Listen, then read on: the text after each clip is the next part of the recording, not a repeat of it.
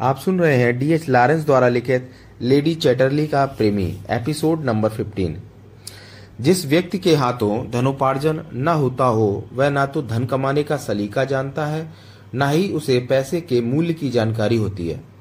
तुम्हारा विचार ठीक है, पैसा ही पैसे को आकर्षित करता है। मिकेलिस ने सहज भाव से स्वीकारा। मेरा विचार है कि पैसे के मामले में तुम भाग्यवान थे तुम्हारे भाग्य में यदि पैसा आना लिखा था तो आता। भले ही तुम नाटक लिखते या इससे किनारा कर लेते।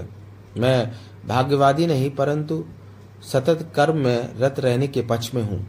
मुझे लेखक बनना था, मेरी रुचि भी लेखन में थी। इसलिए पैसा आता या ना आता, मुझे इससे कोई सरोकार नहीं था। मेरे हाथ में श्रम करना लिखा था तो मैंने किया। मैं निरा भाग्यवादी तो नहीं, किंतु भाग्य की प्रबलता को मैं जानता हूँ। तुम्हारे भाग्य में पैसा व ख्याति दोनों का अंकन था, सो तुम्हें प्राप्त हुआ। अगर तुम मुझे ख्याति लब्ध मानते हो तो यह तुम्हारी भूल है। थोड़ा गहराई से सोचो तो मालूम पड़ेगा कि मेरे जैसा बदनाम शख्स शायद ही लंदन में मौजूद हो। मैंने नाटक लिखा, मंचन करने के साथ साथ निर्देशित भी किया। वे चल गए, यही समझो। आज के युग में जो नोट चल जाए वह असली, जिसे दुकानदार वापस कर दे वह नकली। क्यों? मैं ठीक कह रहा हूँ ना, लेडी चटरली? मैकेलिस कोनी की ओर मुड़ा था। कोनी चौक उठी। वह तो शांत भाव से उनके विचार सुन रही थी। मैकेलिस सीधे उससे प्रश्न कर डालेगा, उसने सोचा भी ना था। स्वयं को तेज़ी से संयत करते हुए वह बोली, इस संबंध में मैं भला क्या राय दे सकती हूँ?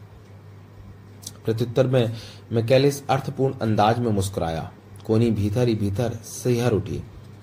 भीतर सुलग रही चिंगारी को उसकी यह मुस्कान जैसे हवा देती गुजर गई थी। फिर भी वह मुस्कुरा न सकी थी। मैकेलिस ने उसकी उदासी को लक्ष्य करके किंचित हैरानी से उसे देखा। कोनी मुस्कुराने का असफल प्रयास करने लगी, जबकि क्लिफर्ड उन दोनों के मनोभावों से अनभिज्ञ कहा था?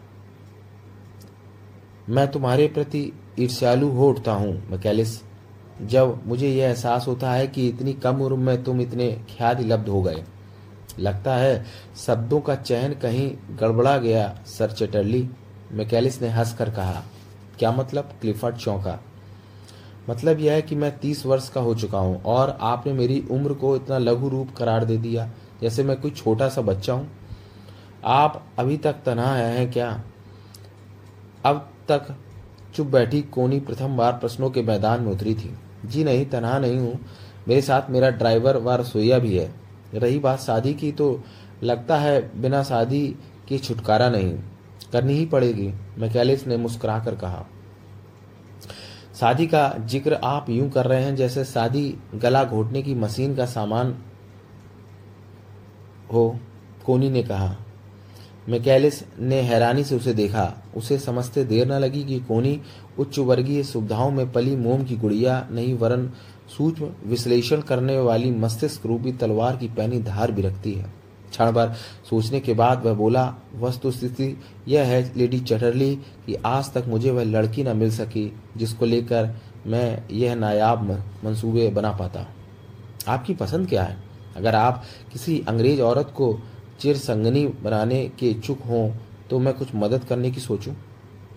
आप भूल रही हैं, यहाँ रहते हुए मैं अंग्रेज़ों में अच्छा खासा बदनामी का आवरण ओढ़ चुका हूँ। स्थिति में अंग्रेज़ औरत मुझसे शादी करने के लिए हरगिज राज़ी नहीं होगी। ढूँढने से कोई ना कोई अंग्रेज़ औरत तो ऐसी निकल ही आएगी जो आपके विचारों से सहमत होगी। हाँ अगर आप स्वयं ऐसा ना करना चाहें तो बात अलग है। और फिर अंग्रेज़ औरत से ना सही तो किसी अमेरिकन लड़की से ही शादी कर लें।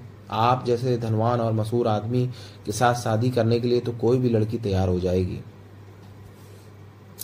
कोई अमेरिकन औरत मुझे पसंद करेगी? असंभव। क्यों? कोनी चौकी। अगर उसे पसंद करना होता तो अब तक मैं पसंद कर लिया जाता। व्यवस्था, मैंने नौकर को निर्देश दिया कि वह मेरे लिए अफ्रीका, तुर्किस्तान आदि देशों से कोई अनपढ़ व गंवार सी दिखने वाली लड़की ढूंढ दे। शायद मैं उसके साथ खप जाऊँ। कोनी ने स्तंभित सी दृश्य से उसे देखा। मैकेलिस उसे सत्य कहता प्रतीत हुआ। अमेरिका में बिकने वाली किताबों से ही पचास हज़ार डॉलर कमाने वाला लेखक इस अंदाज में बातें करेगा, वह सोच भी नहीं सकती थी। कोनी उसके एकांतवास की पीड़ा पर सहानुभूति से भर उठे। यूँ लगता था कि सब कहे जाने वाले समाज में उसे व्यथित करने के लिए हर संभव हथकंडे इस्तेमाल किए थे। कोनी के सामने क्लिफर्ड, बैठे क्लिफर्ड व मैकेलिस को देखा। तत्पश्चात वह मनी मन दोनों के व्यक्तित्व की तुलना करने लगी। क्लिफर्ड उसका पति था और मैकेलिस उसकी महन, मेहमान नवाजी कबूल कर रहा एक विदेशी।